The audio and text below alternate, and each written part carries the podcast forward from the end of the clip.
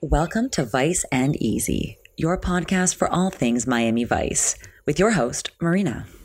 Hello, and thank you again for joining us today on Vice and Easy. We have a special episode for you. I was blessed enough to be invited onto the Vice of Miami podcast by the lovely hosts, Tim and Mark. You can find them wherever you get your podcasts on Apple, Spotify, YouTube. Again, Vice of Miami podcast. We got together to do a really fun season two recap that I really hope you'll enjoy. So again, go give them a listen. Don't forget to like, subscribe both of our podcasts. We love everything about Miami Vice, and we're trying to give you all the fun Miami Vice facts we can. Now, just to touch on something that I mentioned in the recap that I'm still currently working on, I am working on a shared Google map to pinpoint locations from the series that still exist to this day. For example, Deering Estate. For example, uh, Bal Harbour shops. Unfortunately, I don't think the guards wear the pointy hats anymore. Stuff like that that still exists, but that you could easily just sync to your phone. So if you are in Miami, you can just pull it up and direct yourselves to that location as opposed to going through forums and whatnot. However, I'm still trying to find a way that would protect everybody's privacy involved and that wouldn't be susceptible to any shenanigans. So I am working on that. Please keep posted for that. And again, please enjoy our season two recap, my partnership with Vice of Miami podcast. Thank you again. Tim and Mark for having me on. I will see you here next week. We're going to be going over The Good Caller, season three, episode five, and some very fun outfits in that one. Look forward to that. See you next week. Welcome back, Vice fans, to the Vice of Miami podcast for show number 48. Mark and I are always glad you are joining us. We hope you enjoyed our last show covering the season two finale of Miami Vice Sons and Lovers. So, as always, sit back, relax, grab a beverage, and enjoy the Vice of Miami podcast covering the season two recap. And Tim, I've got an apricot tea here from Adagio Teas. No, no alcohol today. but yes, this is a wrap up for our season two here, and we have a guest, Marina from Vice and Easy podcast. Hello, thank say, hey? for having me. You're very welcome, all the way on the West Coast. All right, so in our in our series finale of season two, we had a trivia question, and we asked, "What was the name of the company that produced the explosives that killed Angelina?" And the answer is the E. Grogan and Company out of Chicago, Illinois. And we'll post that photo in our social posts. So, why don't we get into the season two recap? And like I said, we've got Marina from the Vice and Easy podcast joining us. We reached out a couple of months ago and to get her ideas of kind of what we covered in season one as far as good episode, bad episode, favorite quotes, things of that nature. If we want to get right into it, the first one we have is best plot line. I had, now we may agree, we may disagree, but whatever works. Uh, the best plot line I have kind of a two way tie between Bushido, episode eight, and Out Where the Buses Don't Run, episode three. And I picked that because they pretty much all deal with the past or recent, I guess we could say, lives of each of the main vice characters, and all are plausible to some extent, but not most of the stories aren't really in all the episodes. So these backstories in these episodes, I thought they formed who they were or why the characters are the way they are. I'd say Out Where the Buses Don't Run was good as far as a good cop essentially losing it, kind of like uh, Evan in season one. What do you guys think on your end? I definitely agree on Out Where the Buses Don't Run. It was a very emotional episode, amazing acting, kind of getting into how this career leaves so many scars and leaves so much damage it is one of the first cop shows. Maybe I'm I'm wrong on this, but you know, other cop shows at the time, I didn't really see this explored. And you know, now it's a lot different. You have Chicago Fire, you have Law and Order, and they do kind of delve into these issues more. But I right. really thought that was ahead of its time. And then my other choice, very different. I was kind of torn between Payback because I really like uh, corrupt feds because that's a very big theme for Miami Vice, big overarching theme, and Little Miss Dangerous of someone who, you know Tubbs wants to protect, but she doesn't want protection. She wants to live her own life. She wants her own agency. She doesn't want to follow her boyfriend, and she just wants to do what she wants to do. And I don't agree with the murders, but I agree with her her steadfastness and not Right. compromise. Do the social work on your own time. Not bad. right? What what you what you find Tim, out is Tim is that our I, de facto uh, Castillo. Yes, and I, I it's I love it, and I think which one was with the Krupp Fed that was payback. That was when Sonny got in a fight with the DEA. No, it wasn't. That was the fix with the DEA agent. yes. punched him out, and Castillo comes out and Mhm. just gave the longest stare ever for Castillo in the, the first two seasons. I just he entertains me. And he didn't have to say So- anything either. Yep. Just He said Just the he said nothing, nothing. He said nothing. My best plot line was back in the world when he was with uh, the reporter, the guy that he was reported with. The reason I said that, and I think it goes to what Marina is saying, is that in some of the older cop shows, like if you go back to even the original SWAT, they didn't have a lot of character development. And I think that's what you're talking about here is that there's more character development, more backstory. I know they did it a little bit in Starsky and Hutch, but not as much. They didn't delve into it as much as they did starting with Miami Vice. This episode gave us a glimpse in uh, Sonny's time in Vietnam that ended up following back to Miami. And it also referenced when they were he was like at the VA center. It also referenced how badly the Vietnam veteran was treated once they got back in the world. So that's that's why I made that my choice for a best plot line. can I change mine? Yeah, that's a, that's actually a really good choice. That's a really good choice.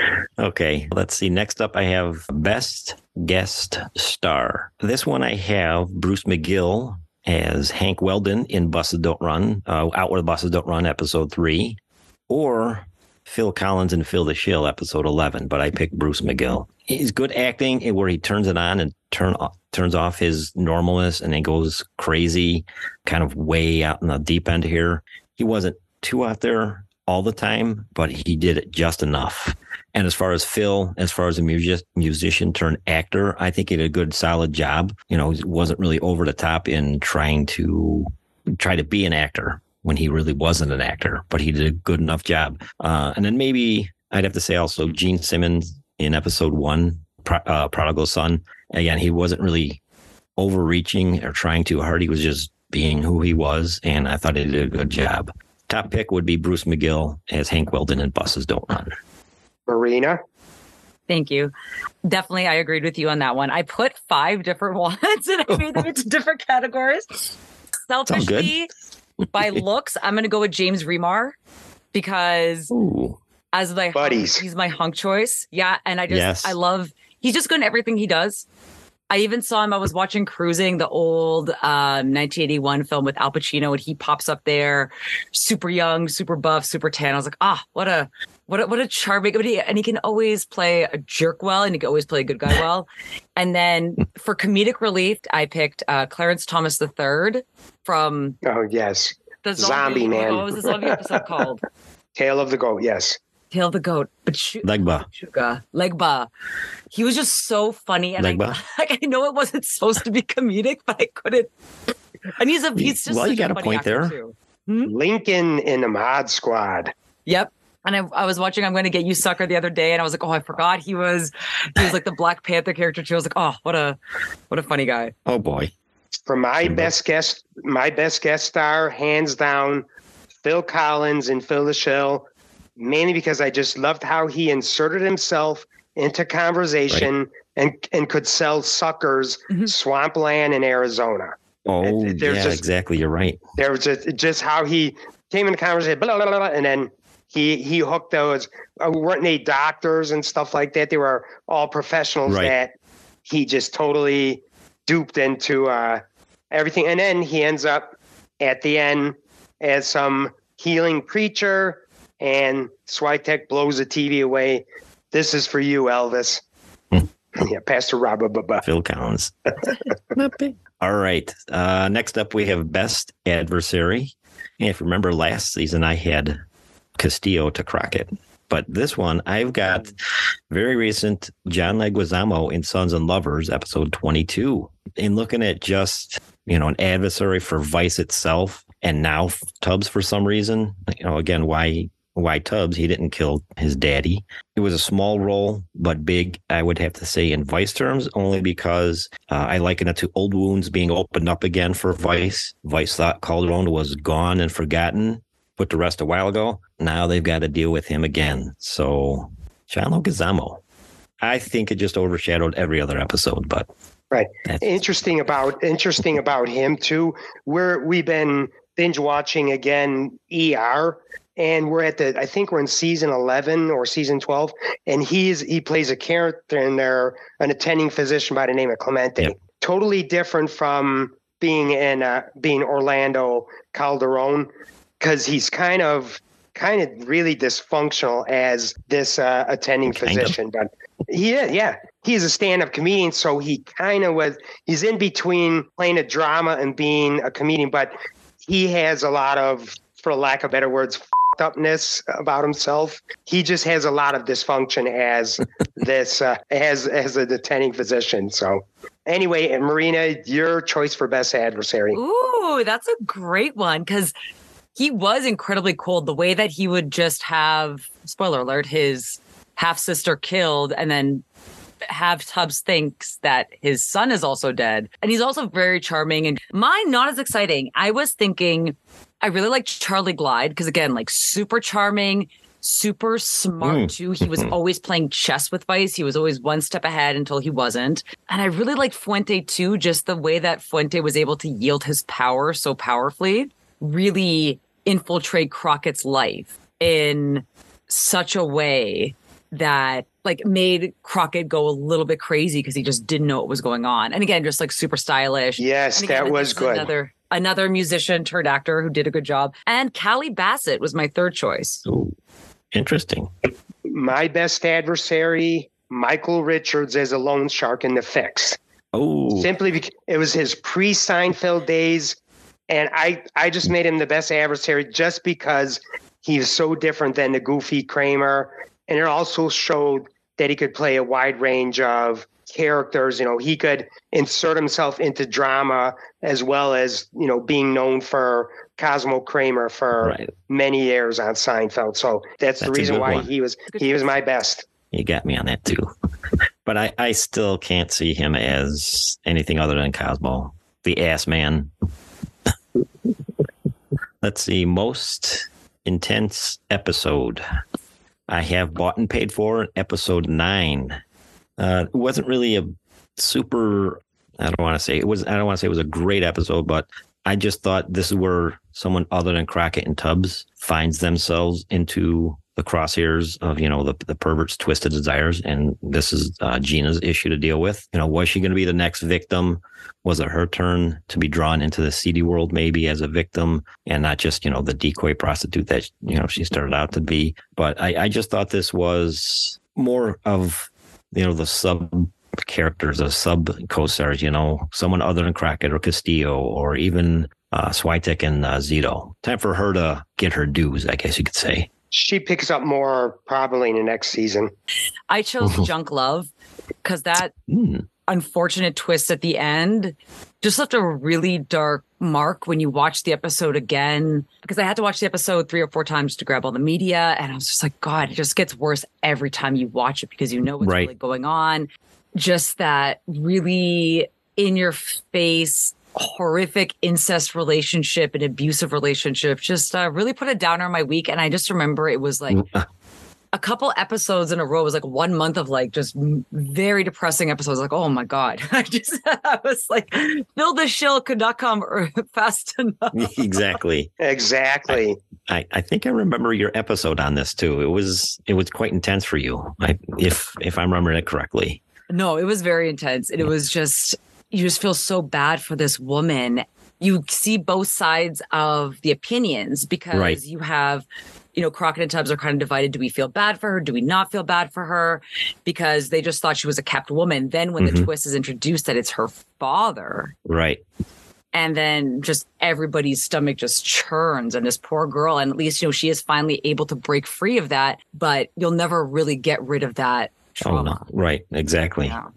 Yeah, I'm not. Yeah, I'm not gonna watch that one again. That's, that's last. For for me, for me, the one that resonated the most so far in the first two seasons was Evan, only because I was touched by touched by suicide of a colleague. So, and that was before Mark came on the fire department. So that really that really struck home to me. That was a sick. That Junk Love was a good good choice, Marina, because that was a really sick episode. My most intense episode, out where the buses don't run, and that hmm. you know the entire time you have Weldon running Crockett and Tubbs on a wild goose chase for a missing gangster, only to find out that he killed him several years ago. He was definitely out where the buses don't run. Just he was stressed to the max and he had a breaking point, probably a nervous breakdown, but he was able to function through that, really put up this facade that drew Crockett and Tubbs not even not even putting him on their radar. So it was just for me, especially at the end there where he's going in there busting up the wall and then there's there's the gang there's the gangster. My choice out where the buses don't run. Great choice. Yeah, your episode on that where you explain what happened with your colleague was also really touching. Yeah, that was and it, it's that's why I do what I do now Yeah. these days where you know it, it, it was part of my journey and that's that's what can you say that was it well, those type of episodes make it real for people too. You know, Mhm. I mean, yes some of the stuff is outlandish and out there, but this stuff like that kind of makes it real. So, okay, what's next? Do we have here? Why did they write this episode? oh in boy I, I know it sucked? I know think- which one I you're- We may I all know. be in agreement. I, I, I'm very curious. I think we are probably. I think we are I'm gonna say, "Tale of the Goat." That's right, it sucks. Good old Rodney. never mind. um, I mean, come on, a drug-induced, unmonitored coma for how many hours, how many days? Um, no, I just, you know, there's some plausibility in most of these episodes, but this one is just way too out there to be believable. I have my runner-up, definitely Miami. I just didn't like it. It was just bad, bad, bad. I'm, I'm gonna keep it simple, just bad. Hot take. But- Hot take on definitely Miami. Interesting. Oh, I get what you did there. Hot take. It was episode, or it was hot. Good one, Marina. Ooh, I went a little differently. I love Tale of the Goat just because it was. I think it was just because of Clarence Thomas III. Oh, I just not that I like love like not that I would like watch it again on my night off. I went in a different direction. Florence, Italy, even though there was barely any plot, but there were just a lot of Oh. montages. It was very 80s in that you know, I think 40% of the episode was just footage of racing cars, but they did have some good guest stars. But I want to say the worst was One Way Ticket, even though it was full of French Canadians and they were all real French Canadian actors and they're much better acting in French as opposed to the phonetic English. you could tell they're just learning their lines phonetically because their delivery is so bad.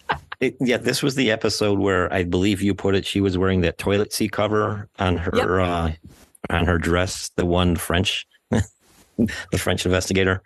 I like how you put that. That was funny.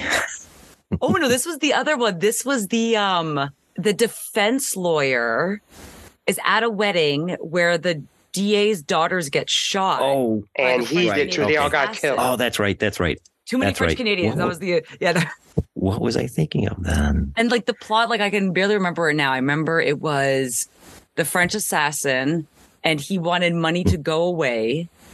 Basically, the defense lawyer wants to fake his own death. Right. And he's on an island in Bahamas or something somewhere, Yeah. right? Yeah. Okay. Gotcha. Mr. Tim. we all went in different directions here. Hmm. If you remember, IMDb ratings, Tail of the Goat had a just slightly higher rating than Free Verse. Oh, that's right. Yeah, yeah, yeah. We, Oh. if you remember, we ripped that one apart. Mhm. When I, when I, when I watched that, you know, I'm doing on DVD, so I'll stop the DVD a little bit to write some notes. But for the most part, I'm like, is this a freaking like two hour episode? It's dragging on and on. Mhm. What it Yep, just Yep.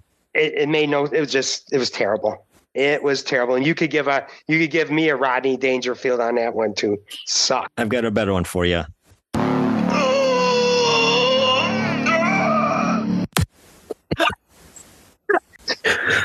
best episode. I've got Sons and Lovers. Again, the old nemesis from for everybody pretty much returns allegedly, you know, and not allegedly, but kind of from the grave, at least in his crime and cold blooded killing son. And now Tubbs is going to have this on his mind and maybe the Vice crew as well as we go into next season. Sons and Lovers. And I got an honorable mention Phil the Shill, lighthearted, but big in crime story and great comedic relief in uh, and Zito. And not to mention, we interviewed Paul Diamond. That had nothing to do with it. the writer of the episode. Take that, Marina. Very true. I do not. I'm going to go. Yeah, but she she lives in L.A. She could have access to a lot more than we do. So Ah, watch true. it, Mark. Yeah, I that's can true. have them. Yes, I can interview them in my bathroom closet. in your bathroom. yes.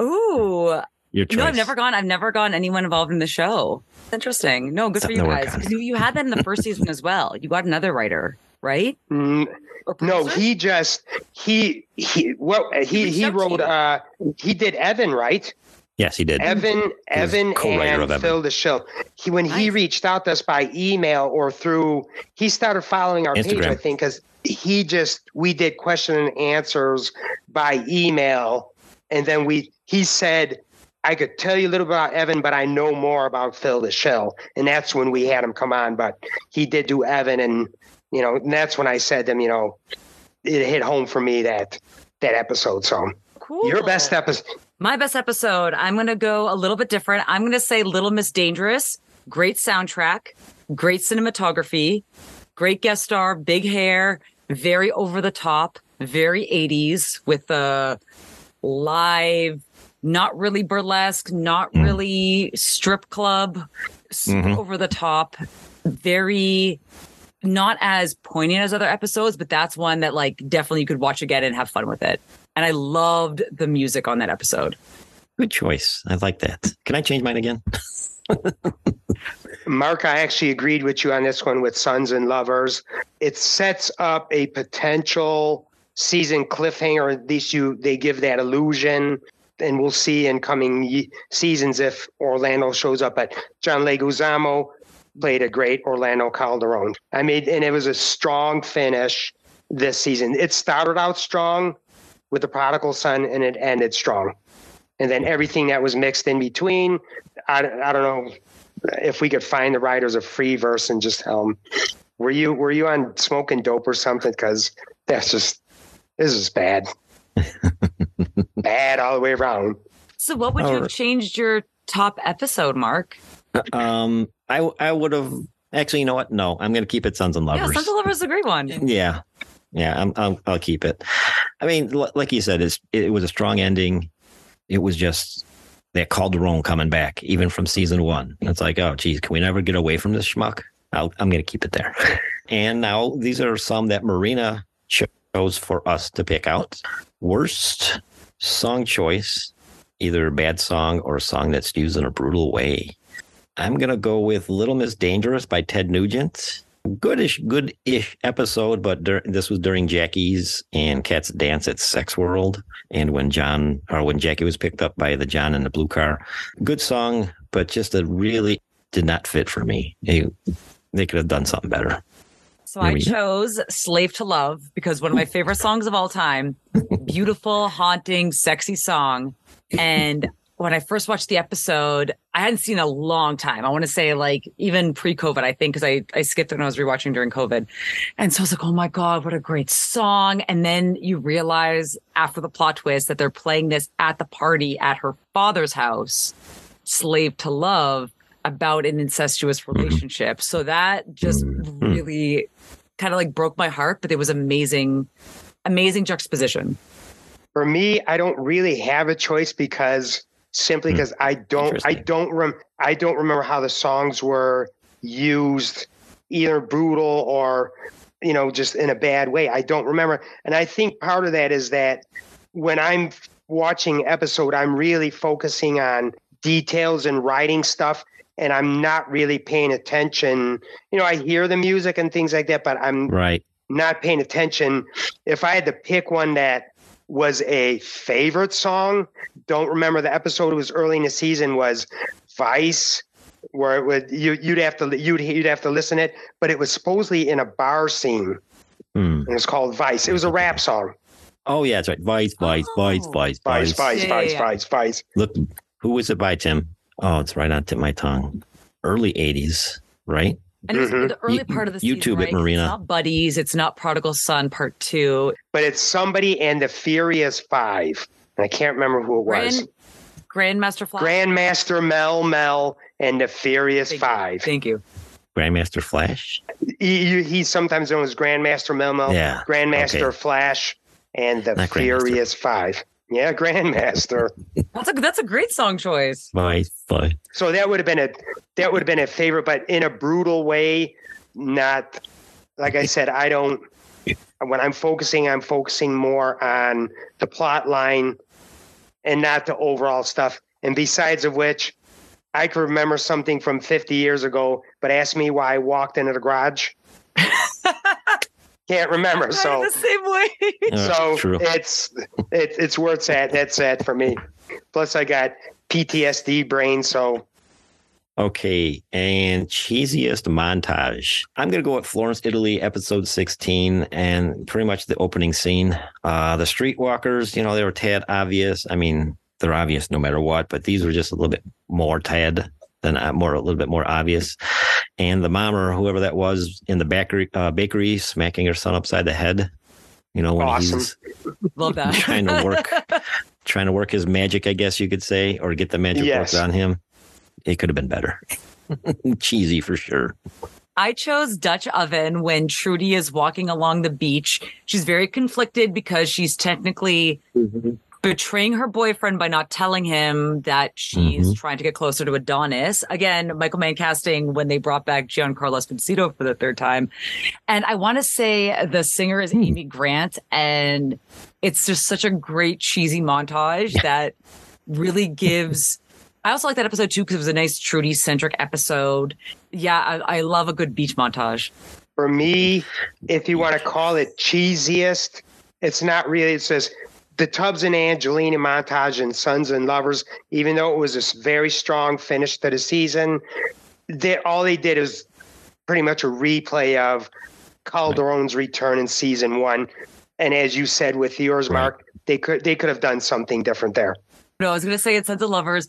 There's two montages which I liked because at the end, after she dies, they basically replay everything that happened in Sons of Lovers. In the episode. Right. Yeah.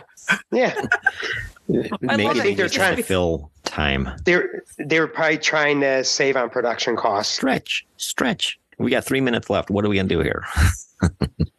Best song. I have Kyrie by Mr. Mister in One Way Ticket. Uh, that's when Sego and Marcel are at the bar. This is just the quintessential 80s tune. I, I just love the song, period. They, they could have put it in, in in any part, in any of the cheesy montages. It was just a great song.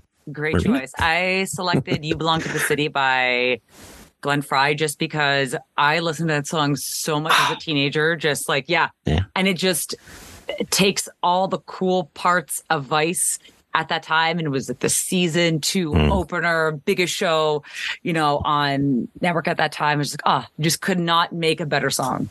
Marina, I agree with you. You belong to the city simply Yeah. because you can never go wrong with Glenn Frey. Right? True. Ever. Absolutely. Good choice. Best live performance. This was hard to look up. Um, I had to kind of go back, but I kind of picked out El DeBarge in Bought and Paid For episode nine. The songs You Wear It Well and Rhythm of the Night. Rhythm of the Night was big, obviously, you know, middle 80s there. So El DeBarge, Bought and Paid For. Great choice. I really liked Trudy's boyfriend. He is a singer in real life. I totally forgot his name, but in the Dutch oven, he has this really powerful song on stage, um, basically about like Yes, kinda he did. back to your loved one. I went with El DeBarge for sure. Best filming location that no longer exists. How'd you come up with this one? uh, Um, this one will because I- my choice. I looked up because I want to go to Miami later on this year, and I was like, oh, I want to go check it out. I was like, oh, it's abandoned. if if I, I'll have to look for it. I have my when I went there in 21 with my wife. Um, I have uh, points picked out on a Google Maps. If I could find it, I'll send it to you. A lot, um, um, um, maybe like ten locations, ten filming yeah, locations. I have Deering Estate. I have the hotel they used in French Twist, Mhm. uh, the Mayfield. But my choice for Blast from the Past that no longer exists was the Miami Marine Stadium because they actually did have concerts back in the day. yes, So you could yes. sit and look over the water and they'd kind of have like a floating stage. Like, that's so cool Hmm. and so Miami. Built by a Cuban architect. So it has that kind of like brutalist architecture to it too. hmm I have, I, I, you know, OCB is a standard, which doesn't exist, but it was torn down in 2007. It's now a condo tower. But I have, now just go with me here, go with me, because I know it was a mobile thing. It was at 235 Ocean Drive in Miami Beach. Annie's hamburger stand called the Celebrity Burger in Buddies, episode five. Oh, yes. Great choice. It's uh technically it doesn't exist, but it's now where they have uh, I think it's Marjory Stoneman Douglas Ocean Park. You know, I know it was a food truck and it wouldn't last, but it looked like it would be good some uh, some good chow here. I mean, two triple burgers dragged through the garden, two iced Mister Teas, larger, all for twenty three fifty. In $1984. Yeah, exactly. Yes. And again, I don't have anything here because I focus more on a plot line than stuff like this. And I know, Mark, you Just do go a with lot OCB more. Okay, I'll go with OCB. It's not there.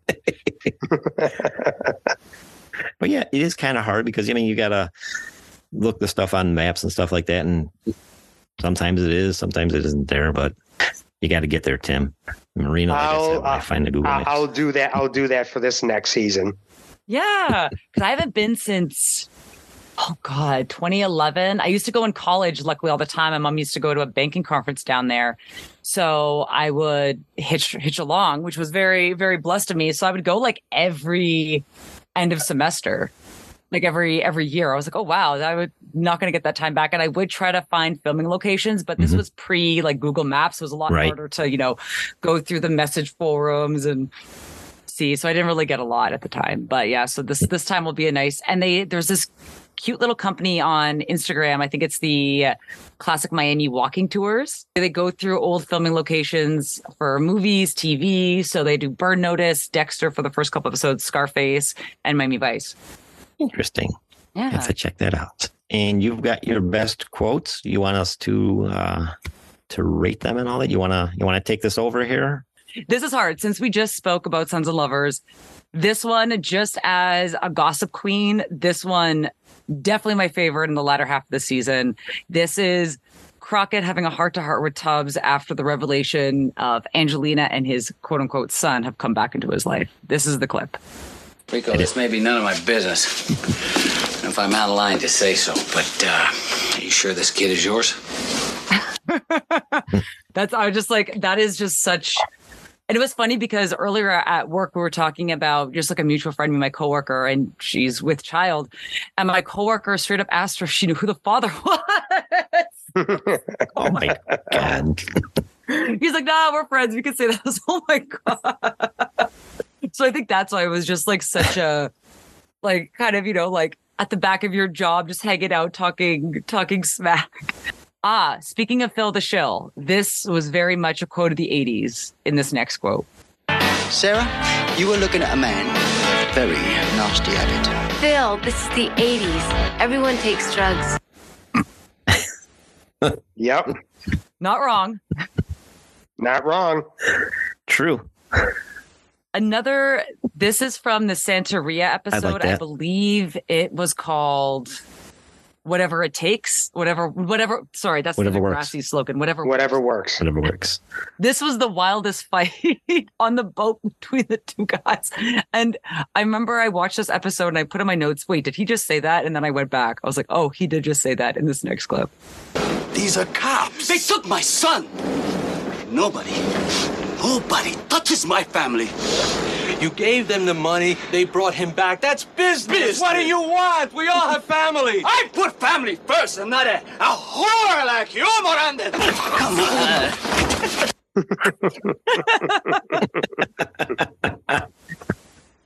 They kind of sounded like Izzy a little bit. Right? A little bit. I like that one. Oh, it's okay. I got two more. Sorry, I don't want to bore you guys, but this. Okay. Speaking of That's the fine. French No, no. woman wearing the napkin, this next clip. It's not that complicated, Crockett. You knew where he was and you didn't talk to us. You didn't We talk to a us. There's a difference. Besides, we had already agreed on a plan of action. We were letting Bundy come to us. This was your idea.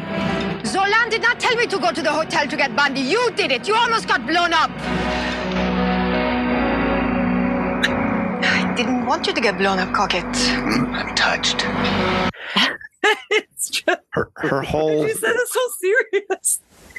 well, you, you you you can't take her seriously because her accent just seems so way over the top, trying to trying to be French.